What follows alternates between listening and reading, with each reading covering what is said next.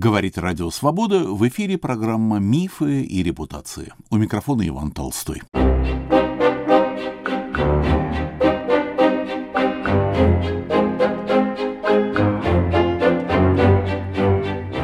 Другая Россия –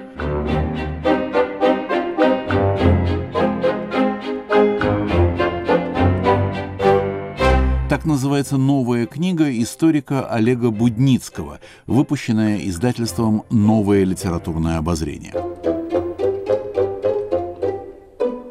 Олега Витальевича Будницкого нет нужды представлять, он частый гость наших программ, да и не только наших автор десятка первоклассных исследований по русской революции, истории терроризма, событиям гражданской войны и Второй мировой, но в данном случае он собрал некоторые из своих работ, объединенных темой русской эмиграции.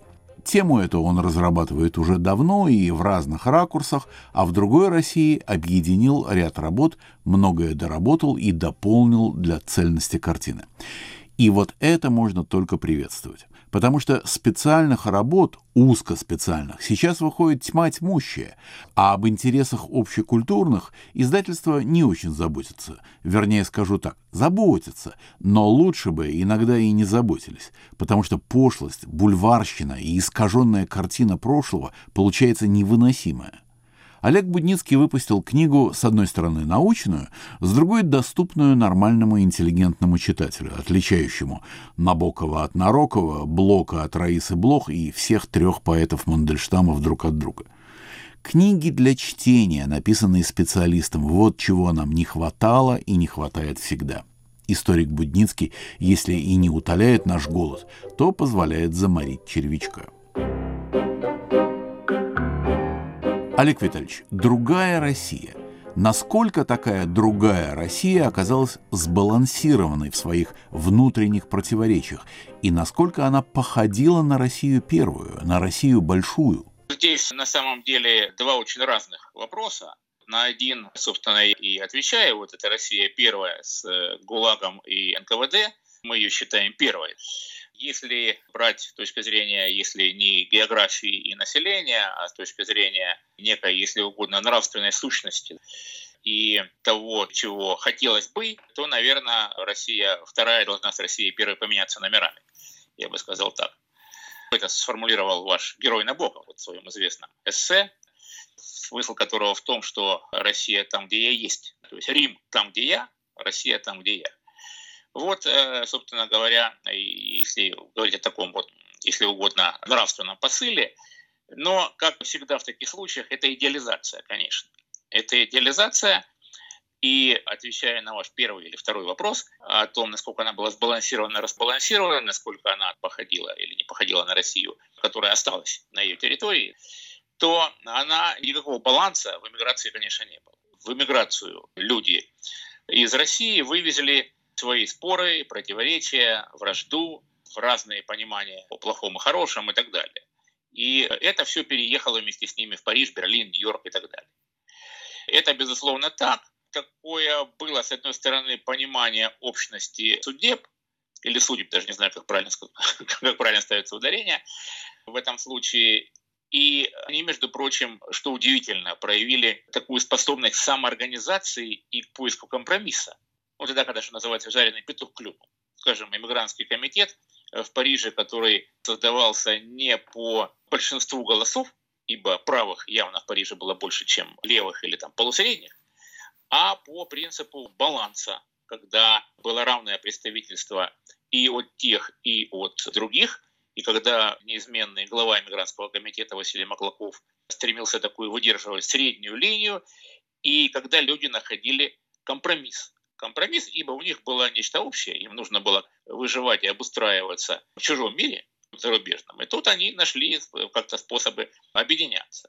Или другой случай, когда правые, левые и прочие, в общем, попытались в Берлине, когда, собственно, прекратился руль, по финансовым причинам одна из главных газет русской эмиграции первой волны и, несомненно, главная газета русского Берлина, они попытались, понимая, что нужен какой-то орган все-таки такой, который если не читали все, то просматривали, на русском языке они попытались создать новую газету. И в этом обращении к потенциальным читателям, спонсорам и так далее подписались все. из видных берлинских деятелей миграции. Но все-таки преобладали разногласия, разночтения, что особенно ярко, конечно, проявилось и после появления нацизма, и в особенности, конечно, когда началась Вторая мировая война, и когда эти люди оказались или на территории изначально контролируемой нацистами, или оккупированной нацистами. Ну вот такой затянувшийся несколько ответ, но короче не получается. Как интересно, Олег Витальевич, и это, безусловно, меа кольпа, я, задавая свой вопрос, имел в виду, что вы сравните Россию изгнания с Россией старой. То есть только с той Россией, которую изгнанники-то и знали, ибо они не знали России большевистской и советской, или почти не знали, застали только ее кровавое начало. А вы сравнили ее с Россией большевистской. Тогда я прошу прощения и снова задаю этот вопрос только применительно уже к России старой. Насколько Россия изгнанническая походила на ту старую избиную и толстозадую? И, и да, и нет. Опять-таки, однозначно не ответишь. Свой текст о Василии Маклакове я назвал «Парижский губернатор». Это реплика Милюкова, когда на одном из иммигрантских собраний он увидел в первом ряду митрополита Евлогия, которому подсел Василий Маклаков и о чем-то там с ним беседовал. Милюков заметил, все у нас как в старину, и губернатор, и архиерей. Эти такие условные формы и понятия ценности и так далее, они отчасти переехали за рубеж, и их старались и пытались поддерживать и культивировать старались передать эти ценности новому поколению, создавали и спонсировали гимназии, русские школы и так далее и тому подобное. И все это было в ожидании возвращения в Россию. Это одна сторона, другая сторона. Люди оказались в других странах с другими понятиями, с другими представлениями. И они волей-неволей вынуждены были к этому приспосабливаться и волей-неволей воспринимать некоторые ценности другого мира. И это, в общем, заметно, но особенно, конечно, на новом подрастающем поколении. Кроме всего прочего, пришло понимание ко многим, что старую Россию в том виде, в котором она была, невозможно воспроизвести. Что эта Россия должна быть радикально обновленной. И это не только, скажем, проекты такого русского американца Бориса Бахметьева. Это понимание было, в общем-то, и у правых. Они понимали, что невозможно войти. Ну, были, конечно, зубры там откровенные, но я говорю все-таки о людях с каким-то начатками здравого смысла. Но вот так бы я сказал. И еще один момент очень важный. Людям нужно было зарабатывать. Нужно было зарабатывать, нужно было находить свое место в жизни, нужно было овладевать языком, нужно было менять профессию и так далее. Притча во языца, конечно, там князья, шоферы такси и прочее, но это все-таки скорее экстремальные случаи. Я бы не сказал, что это было достаточно типично. Тем не менее, многим пришлось зарабатывать руками, а некоторые вполне себе сумели сориентироваться в новом мире. Я говорю о очень малоизученной странице истории миграции, это предпринимательство миграции. Что делали русские бизнесмены, оказавшие за границей?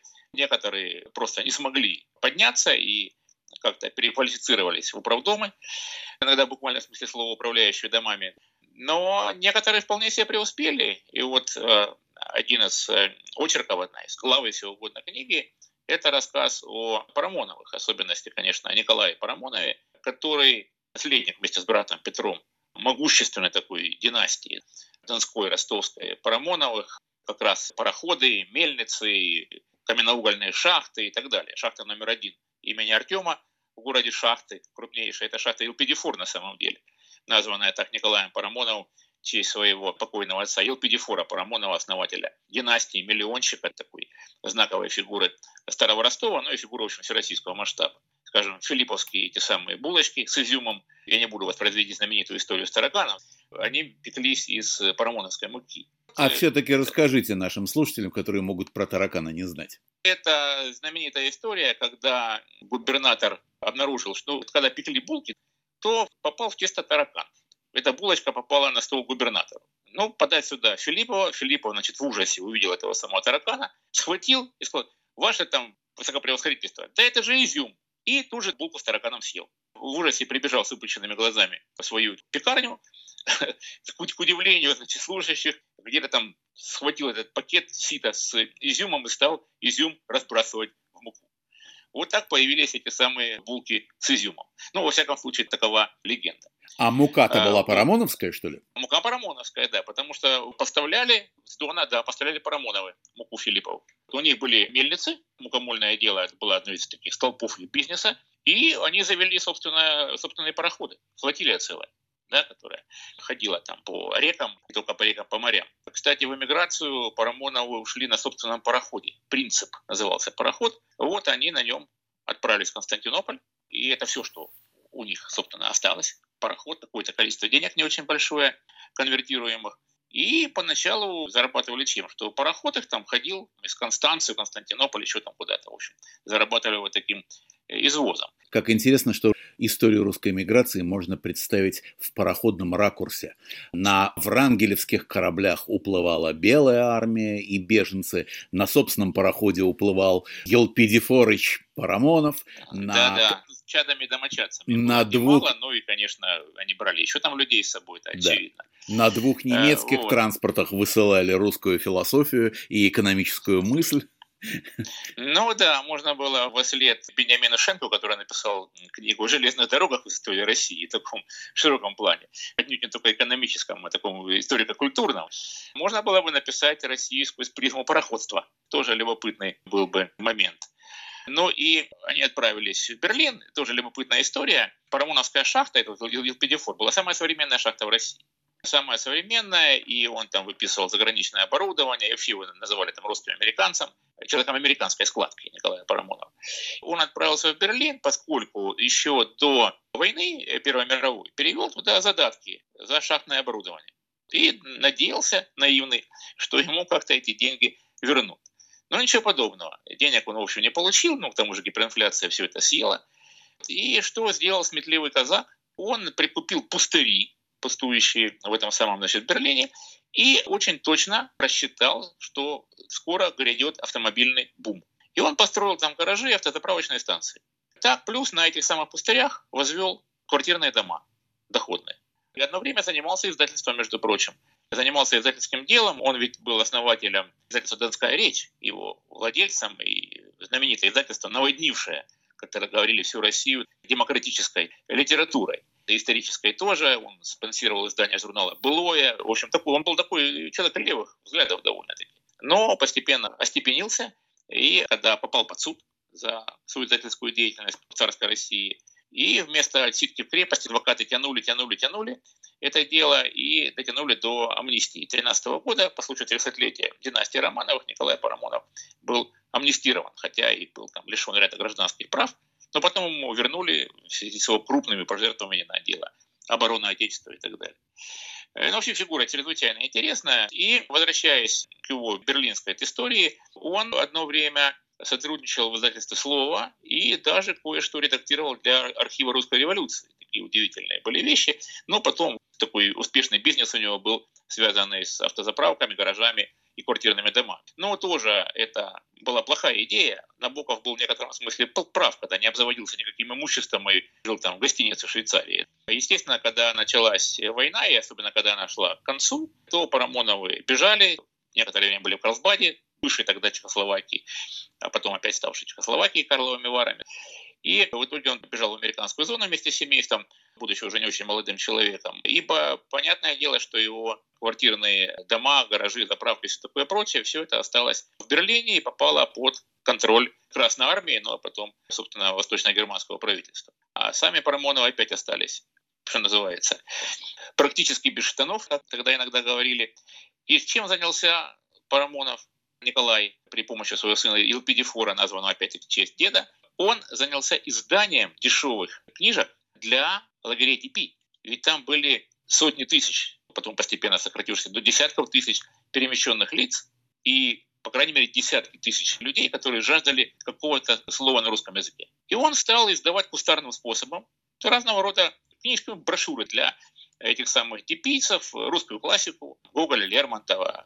Издал дневник графа Чиана, министра иностранных дел Муссолини, и некоторые другие книжечки, вот на это они существовали. Они продавали, продавали очень дешево, но вот был такой доход с оборота, и этим кормились. Так что вот такая удивительная была история, и вот финал предпринимательской деятельности Николая Парамонова. Когда он умер в 1951 году, то семья тут же переехала в Штаты, как он мне сам говорил, Елпедифор, а я встречался с Елпедифором Парамоновым. Тоже удивительная история. Ну, наверное, не могу не рассказать. Я увлекся сюжетом с Парамоновым, но он очень, конечно, интересный.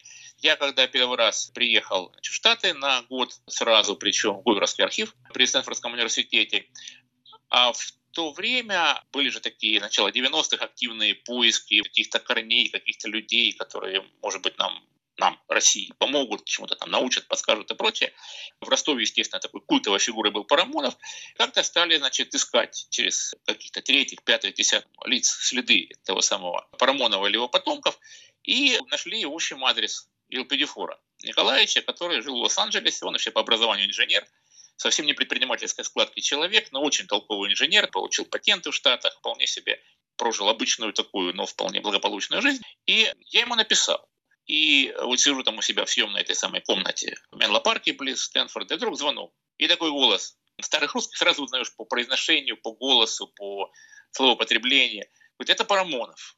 Могу я говорить с профессором? Ну, я тут не был еще никогда никаким профессором, профессором Будницким. Я говорю, ну да, я вот у телефона. Он меня тут же пригласил к себе прилететь в Лос-Анджелес. Я, конечно, загорелся, но через какое-то время полетел, как я вас, вас узнаю. У меня еще не было компьютера, я еще не знал, что такое интернет толком и так далее. Как я вас... Вот я буду брюкаш или такое, как-то себя описал и в галстуке. Тут я, значит, как-то немножко удивился увидеть человека в галстуке в Америке, в Калифорнии, в любое время года. Это вообще событие. Вот. Но нет, это же не так было. Он мне сказал, я буду держать табличку Парамонов. Вот как он сказал. Я, когда вышел в Бербанке, в аэропорту Лос-Анджелеса, и вижу, действительно стоит человек с табличкой, но он мог ничего в руках не держать, потому что настолько резко отличался от окружающей толпы. Такой высокий, пожилой, подтянутый человек в брюках, а не в шортах или джинсах, в рубашке без пиджака, но в галстуке, это было вообще нечто. Я к нему подошел, не удержался, сказал, что я бы вас узнал без таблички. И потом он говорит, ну сейчас мы тут давайте поедем, машина в гараже. А, ну гараж это же многоэтажный. Он говорит, ну тут лифта ждать долго, давайте пешком. Это был четвертый этаж. Понятие, что такое этажи в гараже. Это огромные пролеты. И вот этот э, человек, которому было в то время 80 шестой год ему шел, он так легко сбежал на четвертый этаж, и за ним я приплелся как-то. Ну и потом последующие пару дней мы Лос-Анджелеса я не видел. Все это ушло в разговоры, в рассматривание фотографий, сделал мне копии, подарил целую пачку фотографий, книге, часть из них воспроизведена, и подарил, между прочим, несколько книжек парамоновских изданий вот этих вот уникальных, типийских. Часть была целенаправлена для библиотеки Ростовского университета, которая находится где? Парамоновском дворце на Пушкинской улице. Там, куда я в свое время тоже заглядывал, но понятия не имел, не представлял, что когда-нибудь я встречусь в общем, с человеком, который имеет все законные права на это здание. Он меня расспрашивал, как там расположены комнаты и что стало с его детской в этом здании. Он вспоминал 19 год, когда 10 декабря 19 года они, опять же, на собственном небольшом поезде, паровоз и так далее, бежали из Ростова. Почему он помнил точно дату 10 декабря 2019 года? Потому что в этот день ему исполнилось 10 лет. Вот 10 лет он покинул родной город, и он передал для библиотеки несколько книжек и мне подарил парочку. Эта парочка, она тоже воспроизведена в не книге целиком, конечно, а фотографии, обложек в книге. Ну вот один из такой штришок из эмигрантской жизни, эмигрантской судьбы, одной из эмигрантских, или нескольких, точнее, эмигрантских судеб. И чем отличалась все-таки эта эмигрантская Россия от России старой? Одни, конечно, сидели и печаловались, получая какие-то пенсионные и прочие поступления или перебиваясь еще там чем-то, другие нашли себя в новом мире, и вот об этих нашедших себя мы как раз знаем не очень много. Но вот о некоторых из них рассказывается в книге о Борисе Бахметьеве, ученом гидравлики и бывшем после временного правительства, потом после уже несуществующей России, несуществующей страны, политической, конечно. Глава о нем так и называется, посол несуществующей страны. И Бахметьев, он ученый, он гидравлик, он был профессором Политехнического института в Петрограде. А в Штатах он для начала нажил себе капитал, заработал миллионы. На чем? на производстве и торговле спичками. Где вообще гидравлика, а где спички? Ну вот, жизнь заставила, и Борис Александрович как-то оказался очень оборотистым дельцом, купил там, значит, какое-то оборудование спичечной фабрики, по-моему, из Европы, а в Америке, надо сказать, спички вообще ужасного качества. И сейчас тоже. Иногда там лежат эти самые спички, где-то в номерах гостиниц, но там попробуй их там, зажги. Благо, что я не курю, мне это особенно не нужно, но в принципе, конечно, такое устройство не очень, не очень удобное. Бахметьев как-то умудрился выпускать, видимо, приличные спички и за несколько лет буквально стал миллионером, после чего поступил на работу, на службу, его с охотой приняли, ибо зарплаты он не требовал, он хотел только оборудование для лаборатории. И он стал профессором Колумбийского университета, и 20 последующих лет своей жизни по такому совпадению не очень, конечно, хорошему, Николай Парамонов и Борис Бахметьев умерли в том же году, в 51-м. Ну, один в Байройте в Баварии, Парамонов, а Бахметьев в Коннектикуте, в своем имении, я бы так сказал. 20 лет он прослужил в Колумбийском университете, его называли деканом всех американских гидравликов. Он выпускал книжки по гидравлике, очень востребованные, заведовал кафедрой в Колумбийском университете, основал гуманитарный фонд, через который оказывал материальную поддержку российским интеллектуалам разного рода, и ученым, и оказывал помощь студентам, спонсировал создание журнала, потом существование Russian Review, одного из ныне статусных научных журналов американских. У его истоков стоял тоже Борис Бахметьев, не говоря о том, что он дал первые деньги на новый журнал иммигрантский в 1942 году.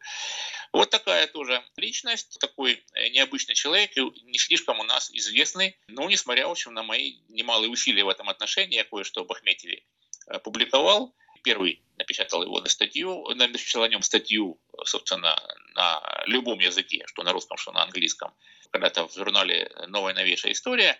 Ну, а для этого издания я ее очень существенно дополнил. Она по объему там раза в два больше, и там новые архивные материалы, в том числе документы о полицейском наблюдении за Бахметьевым еще в царской России, ибо интересная жизнь складывается, да, Борис Бахметьев был, между прочим, социал-демократ в молодости. Более того, был даже член ЦК РСДРП от меньшевиков, избранный, ну, заочно, правда, его избрали на четвертом съезде РСДРП, и он был сыном очень состоятельных родителей, его отец из Тифлиса, он вообще владел нефтепромыслами некоторыми в Баку. В общем, такой был человек, предприниматель, новый человек. Э, по российским понятиям Бахметьев поступил в э, престижный университет, институт путей сообщения. Тогда вот эти вот пути сообщения, железные дороги, там доходы были сопоставимы с нынешними в нефтегазовом секторе. И параллельно штудировал «Капитал Маркса».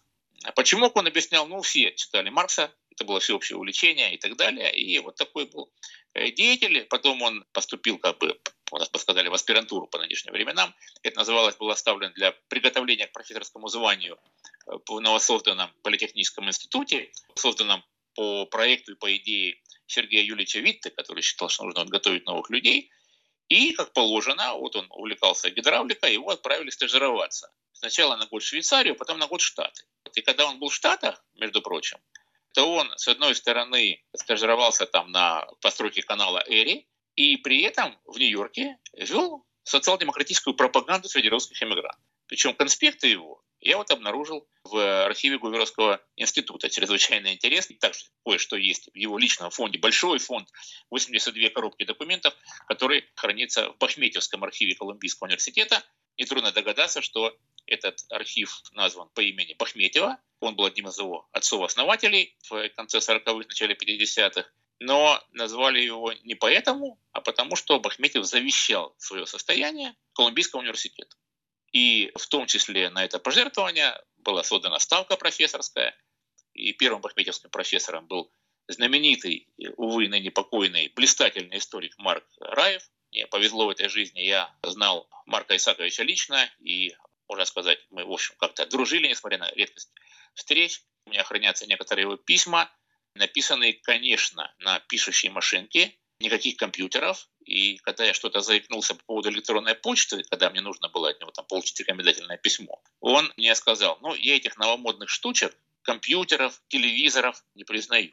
Телевизор был для него новомодной штучкой. Возможно, именно потому, что он не пользовался ни тем, ни другим, он и написал так много книг и в том числе знаменитую, как я считаю, наверное, лучшая книга русской миграции, это «Russia Abroad», «Россия за рубежом», и с точки зрения Марка Раева не воспринимал термина «русское зарубежье» и так далее. Для него это была Россия за рубежом. Но видите, как меня далеко унесло от ваших вопросов. Но мне кажется, что через истории людей, через такую историю жизнестроительства мы как-то лучше поймем, чем была другая Россия, кем были люди этой другой России и что мы потеряли.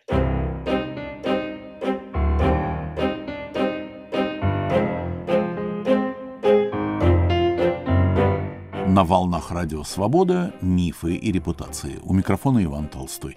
«Другая Россия». Мы говорим сегодня с историком Олегом Будницким о его новой книге, так и названной «Другая Россия» и выпущенной издательством «Новое литературное обозрение». Книга посвящена самым разным сторонам зарубежного существования огромной и разветвленной российской диаспоры – военным, предпринимателям, дипломатам, ученым – Олег Витальевич, давайте вернемся к предпринимательской линии, к одному из сюжетов, который у вас назван «Врангелевское серебро». Ведь вы автор уже довольно давнишней книжки о колчаковском золоте, а теперь «Врангелевское серебро». Что это и как это понимать? Понимать это надо почти буквально. Речь идет об истории Петроградской судной казны, или еще назвали Серебряная казна. В общем, это ломбард, основанный давным-давно еще русским просветителем Иваном Ивановичем Бецким, и предполагалось, что доходы от этой деятельности будут идти на сиротские дома там, и так далее. Но суть не в этом. Это превратилось постепенно в такой, в такой крупный ломбард, причем принимали там залог серебряные вещи, не золотые серебряные вещи, причем очень многие из этих вещей были в работе, высокоценные изделия, другие были менее ценные. И эту Петроградскую серебряную казну Сначала там по условиям военного времени вывезли подальше от греха от Петрограда, там же есть золотой запас ведь из Петрограда, отправили подальше. Была реальная угроза оккупации города немцами, они же уже были при Балтике, с рукой подать до Петрограда. В конечном счете эта серебряная казна оказалась в Крыму и была вывезена, эвакуирована из Крыма вместе с Врангельской армией. Это 8 вагонов, чтобы вы представили себе масштаб. 8 вагонов. Но там были, правда, не только вклады и заклады серебряной казны, Вклады отдавали на хранение, заклады – это то, подо что получали суды. Там еще были разного рода ценности, которые хранились в разного рода государственных сберегательных кассах на той территории, которую контролировали белые, какие-то предметы искусства, была коллекция картин, очень много чего такого ценного. И это они вывезли с собой в конечном счете в эмиграцию в Югославию. Врангель хотел армию держать, что называется, под ружьем ну, если не в буквальном смысле этого слова, никто бы не позволил ни, в какой стране находиться такой крупной вооруженной силе, так, ибо франкельская армия, в принципе, вполне могла конкурировать с национальными армиями Болгарии или Югославии. Конечно, с оружием в руках они там пребывать не могли, но стремился армию содержать как армию. Создавались артели, они жили в чем-то похожем на казармы, общежития, многие из них. Они занимались на основе там, всяких подрядов такими работами, как, скажем, строили дороги, Э, шоссейные дороги, там еще там какие-то выполняли работы, зарабатывали как бы тем самым на жизнь. И содержался штаб в Врангелевской русской армии, и они как-то поддерживали воинскую дисциплину в том или ином виде и так далее и тому подобное. И Врангель все надеялся на весенний поход. Он все надеялся, что как-то возобновится борьба с большевиками, что все-таки Европа не потерпит существование большевистского режима и так далее. Ну, это были совершенно наивные надежды, которые показывали, опять-таки, политическую наивность генерала. Ну и какие-то у него были средства. Они потом все имеет свойство заканчиваться. Деньги кончились, в том числе те миллионы, которые перевел на расселение содержания армии Врангеля Борис Бахметьев из Америки за счет остатков от продажи золота Колчака. И что делать дальше? А где серебряная казна? И тут возник вообще очень большой вопрос и правовой, и нравственный. Ведь у этих предметов, которые находились в распоряжении Врангеля, были владельцы. И значительная часть этих владельцев осталась в России. И был велик соблазн как-то продать эти изделия и получить деньги на содержание армии. С другой стороны, как вот эту и моральную, и юридическую коллизию обойти? Ну, что сделали? Объявление разместили в газетах эмигрантских, что вот до такого-то числа тот, кто хочет изъять, выкупить то, что сдал в ломбард и так, далее, и так далее и тому подобное, вот мы принимаем претензии по такому-то адресу. Конечно, откликнулось очень небольшое количество людей, оказавшихся в эмиграции и имевших какие-то возможности вернуть свое имущество. Да и прочитавших это объявление. И прочитавших это объявление, совершенно верно. Но поскольку было шума много, я думаю, что до многих это могло бы дойти, в принципе, для владельцев, но большинство их, конечно, было на территории Советской России. Следующий момент, как продать такое имущество с э, такими юридическими рисками. нашлась фирма «Руссосерб» посредническая, которая продала это, значительную часть этих серебряных изделий с колоссальным дисконтом. Скидка была на треть. На треть продали в Англии за самую твердую валюту того времени, за фунты стерлингов, и на вырученные деньги, порядка 100 тысяч, врангельская армия еще два года смогла просуществовать. Но надо сказать, что они создали такой фонд специальный, что если появятся какие-то владельцы, чтобы из этого фонда вернуть им деньги. В каком году была продажа в Англии? Самую значительную часть петроградской серебряной казны, судной казны, ее продали в 1922 году. В 1922 году, и могу сказать точно, что 14 августа 1922 года завершилось взвешивание упаковка серебра для передачи Руссосербу. И общее количество серебра составило 31 миллион 992 тысячи 344 грамма. И это давало в сумме 113 470 фунтов стерлингов. Ну, причем 104 тысячи 960 фунтов стерлингов были уплачены сразу, остальные постепенно.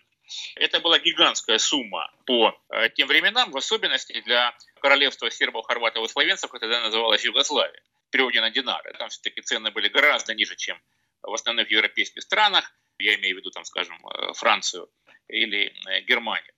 И это позволило Врангелю содержать армию и даже финансировать кое-какую там деятельность против Советской России на протяжении почти двух лет, до 24 года.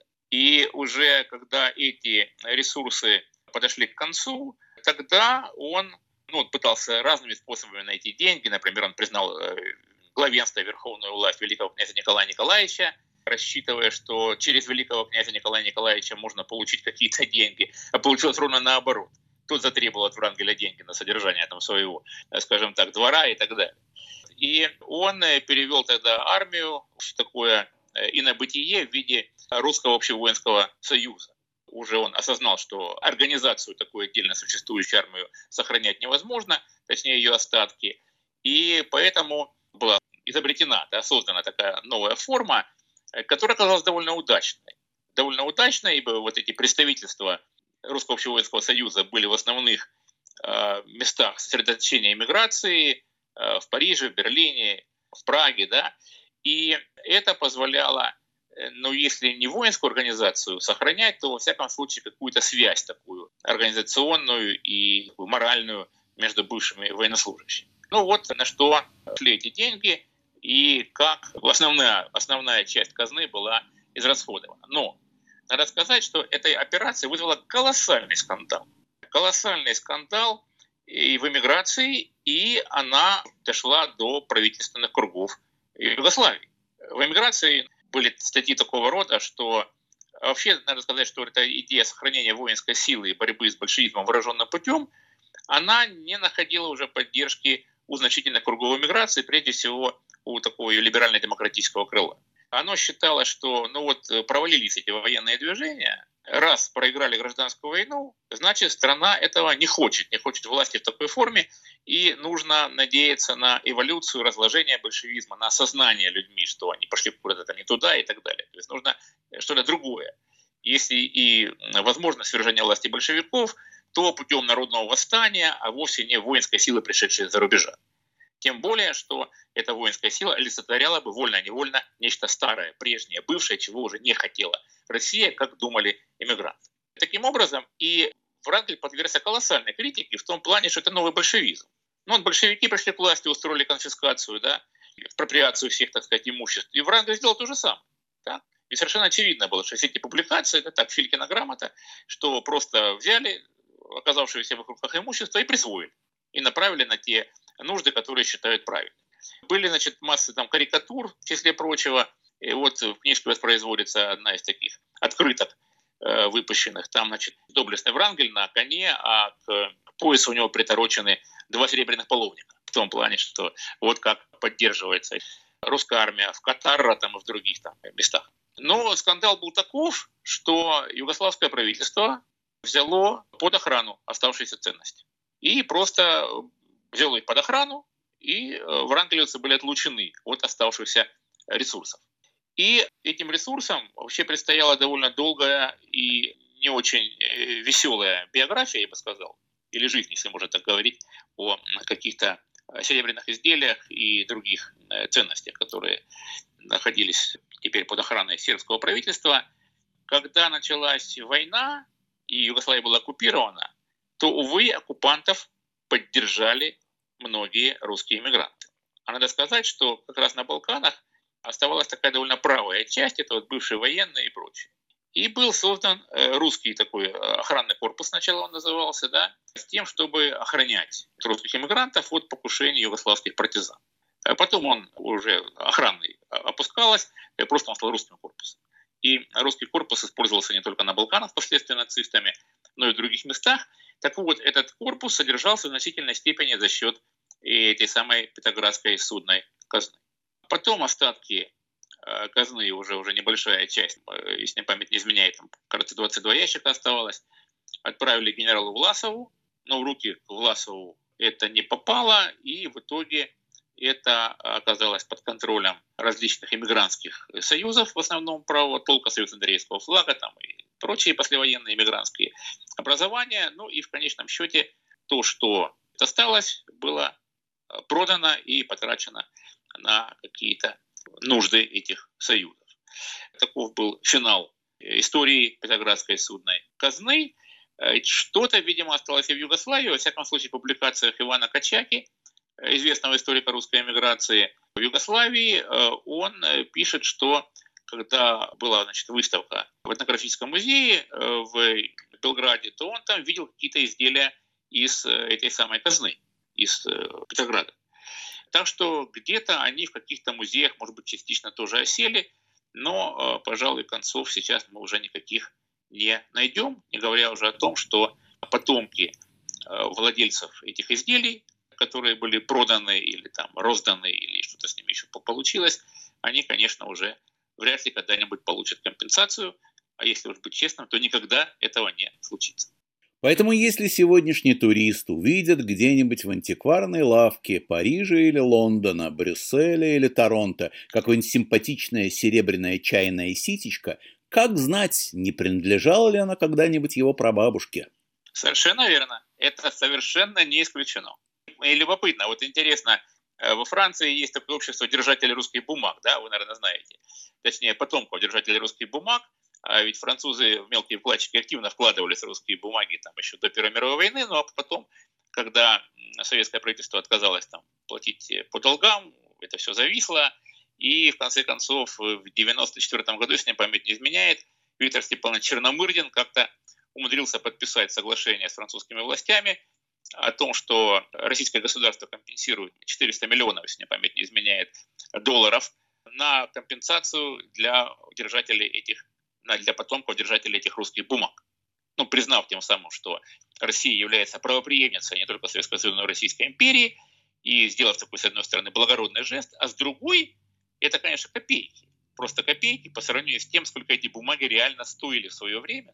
И э, вот среди значит, этих самых э, потомков держателей этих бумаг, которые являются сейчас держателями да, этих вот каких-нибудь там, не знаю, самарских железных дорог или еще чего-нибудь, или каких-то русских государственных займов, они были страшно возмущены, считая, что их, в общем-то, ограбили. Ну, э, так или иначе, это общество существует, но перспективы, конечно, нулевые.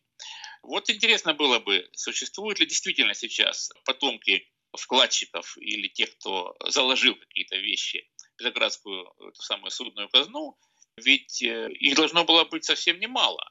Там не так много было. Этот самый ломбард казна и создавалась как раз для мелких вкладчиков или для тех людей, у которых есть какие-то небольшие серебряные изделия, и они хотят получить какие-то деньги под залог этих изделий, с надеждой потом их выкупить. Любой ломбард – это ведь институция вполне народная, не для, богат... да, да, да, не да, для да, богатых. Совершенно верно. Ну, да. Так что таких людей должно было быть в принципе. Ну, конечно, это Ленинград, это репрессии, это голод в гражданскую войну, это блокада, это зачистка бывших после убийства Кирова там, в более раннее время и так далее и тому подобное. Ну, наверное, кто-то еще есть. Ну, помнят ли об этом люди, сохранились ли какие-то бумаги, это, конечно, тайна сия велика, но любопытно было бы дать объявление вот, на этот предмет. Еще и, э, раз. Да, и проследить вообще, а есть ли эти люди и что конкретно туда э, они отнесли там, и так далее и тому подобное. Мы с генералом Врангелем по-прежнему продолжаем розыск владельцев. Да.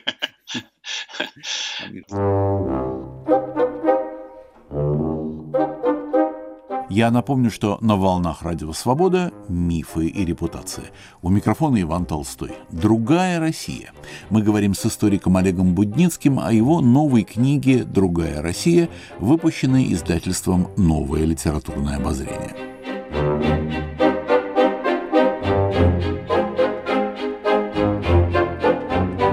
Олег да. Витальевич, а вот еще интересный сюжет я вижу в аннотации к вашей книжке. Он звучит в аннотации следующим образом. Поиски иммигрантами способов преодоления большевизма. От упований на его эволюцию или разложение изнутри до идей перехода к террору. Ну, разложение или эволюция большевистского режима – это одно, это слишком большая тема, утопическая, маниловская, а вот переход к террору – это нечто более конкретное. Можно попросить вас рассказать рассказать какой-нибудь один-два сюжета, на примере которых стало бы понятно, о чем идет речь. Что такое иммигрантский террор? Во-первых, я бы не согласился, что это были маниловские упования, ведь та схема разложения большевизма, которая изложена, в частности, в переписке там, и в записке, составленной Бахметьевым Маклаковым, ровно все это сбылось. Только гораздо, гораздо позже, чем они на это рассчитывали. Э, так? Это ведь э, Бахметьев написал, что вот потом придет к власти правительство Колупаевых и Разуваевых, и это будет началом значит, выздоровления. Ну, что вообще и произошло в современной России, как нам известно. Ну, будем надеяться, что мы движемся по-прежнему к выздоровлению. Значит, о терроре. Ну, вы знаете, тут э, есть... Э, это значит, довольно большая тема, потому что был реальный иммигрантский терроризм, и не слишком, правда, успешный. Единственное, так сказать, успешное деяние это был, пожалуй, единственное. Это взрыв в партийном клубе на Мойке, где там группа Ларионова, они там бросили гранаты. Вот самое собрание таких большевистских активистов, ну, в общем, мелкого пошиба, я бы сказал так. И это одна из немногих групп, которой удалось все-таки уйти за границу обратно. Остальные, в общем, были переловлены и перестреляны чекистами, тем паче, что иммиграция была проедена как мы знаем, большевистскими агентами, провокации, известная операция «Отрест» и так далее. Но об этом много писали. Ну и еще, наверное, предстоит много чего написать, потому что до конца всех этих нюансов всей этой истории мы не знаем. У меня в книге посвящено этому делу глава под названием «Коммунистов бейте в раз». Это цитата из э, одного из э, номеров э, «Русской правды», вот, которую я считаю литературным проектом Сергея Соколова-Кречетова, поэта символиста и, главное, издателя. Издателя того самого, который издавал Александра Блока и многих-многих других символистов. И моя версия о «Братстве русской правды», э, некоторые считают, что это реальная организация, которая имела разветвленную агентуру в России и которая организовывала там теракты, на самом деле об этих терактах, налетах, убийствах большевиков, расстрелах и так далее, этим сплошь пестрели страницы такой газетки, которая называлась «Русская правда».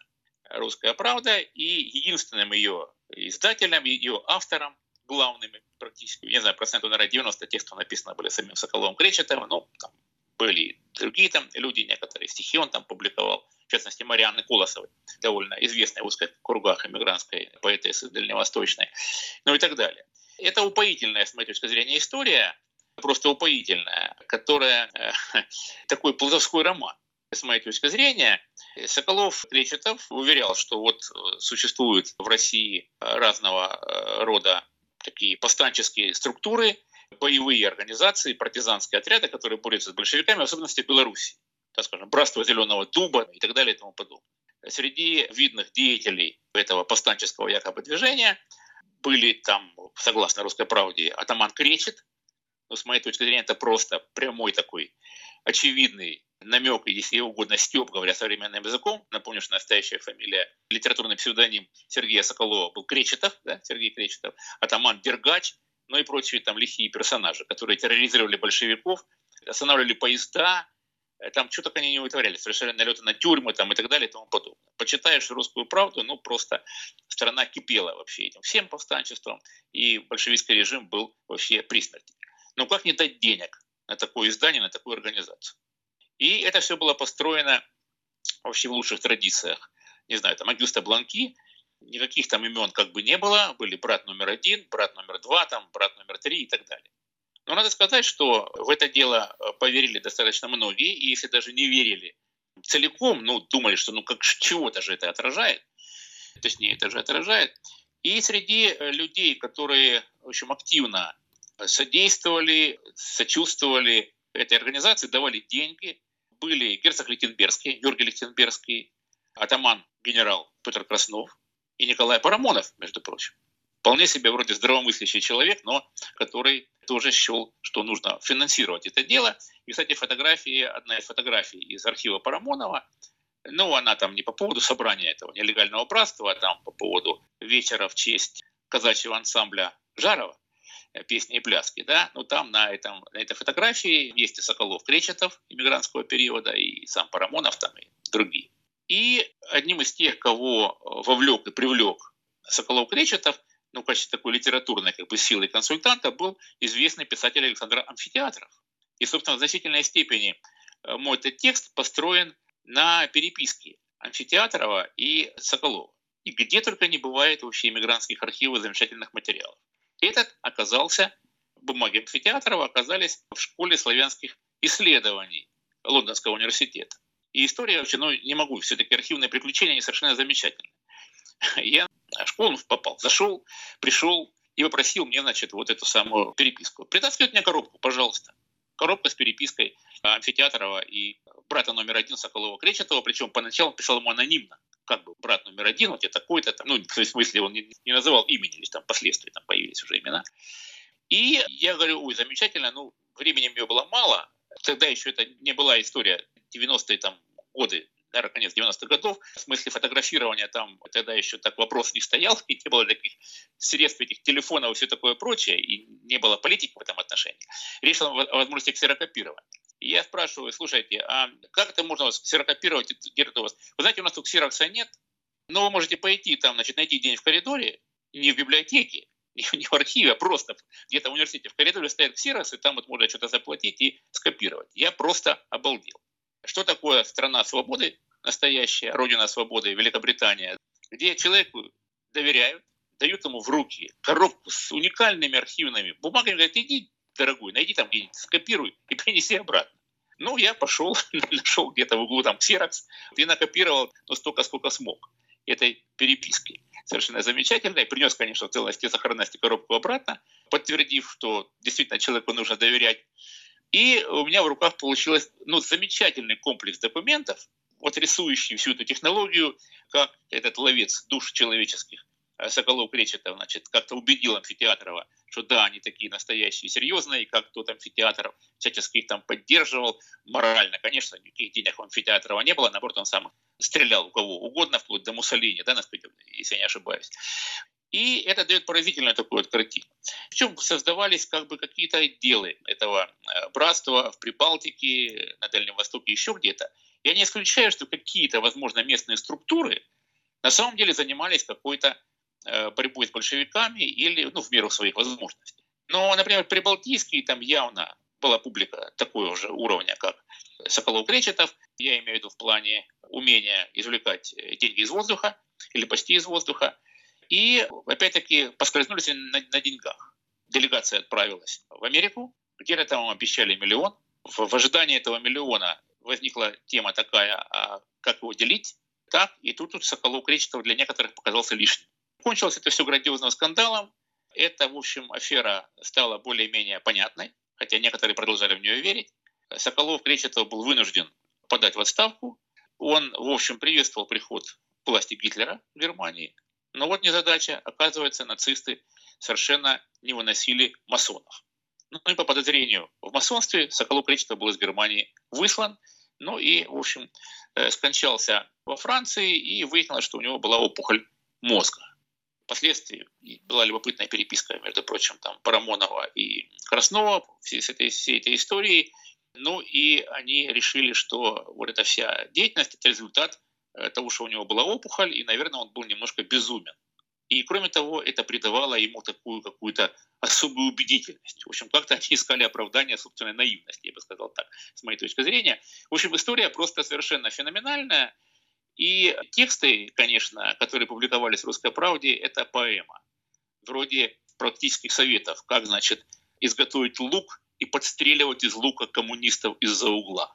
и множество других столь же полезных советов, всякого рода таких стишков раешного типа и так далее и тому подобное. Ну, сейчас это все, конечно, читается ну, в общем, с улыбкой, я бы сказал.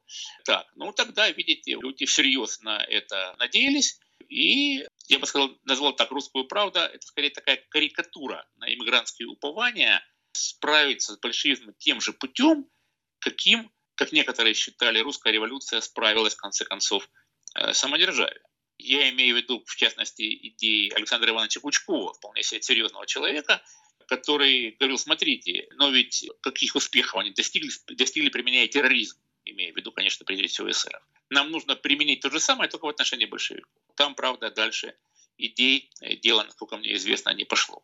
Ну вот такой э, занятный эпизод из истории, так сказать, иммигрантского терроризма, который был, в общем, такого литературного толка. Как страшно, Олег Витальевич, подумать, что вот эти все весь этот раешник и все то, что рождалось в голове у Соколова-Кречетова, было с удовольствием и кровожадно, плотоядно использовано НКВД для того, чтобы предъявлять эти самые обвинения тем, кому они хотели их предъявить.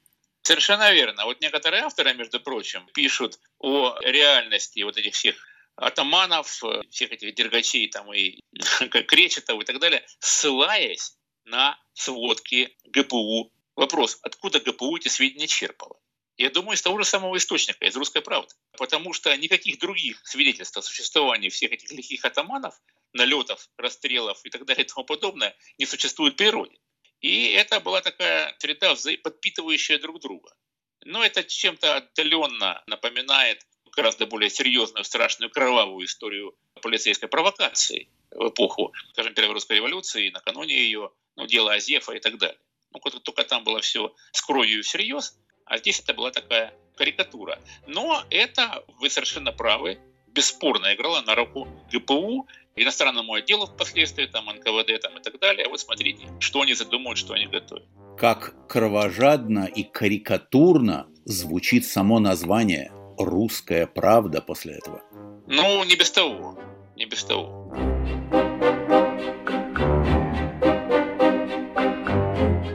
И на этом мы заканчиваем беседу с историком Олегом Будницким о его новой книге, названной «Другая Россия» и выпущенной издательством «Новое литературное обозрение». Над программой «Мифы и репутации» работали режиссер Александр Аркадьев и редактор Иван Толстой.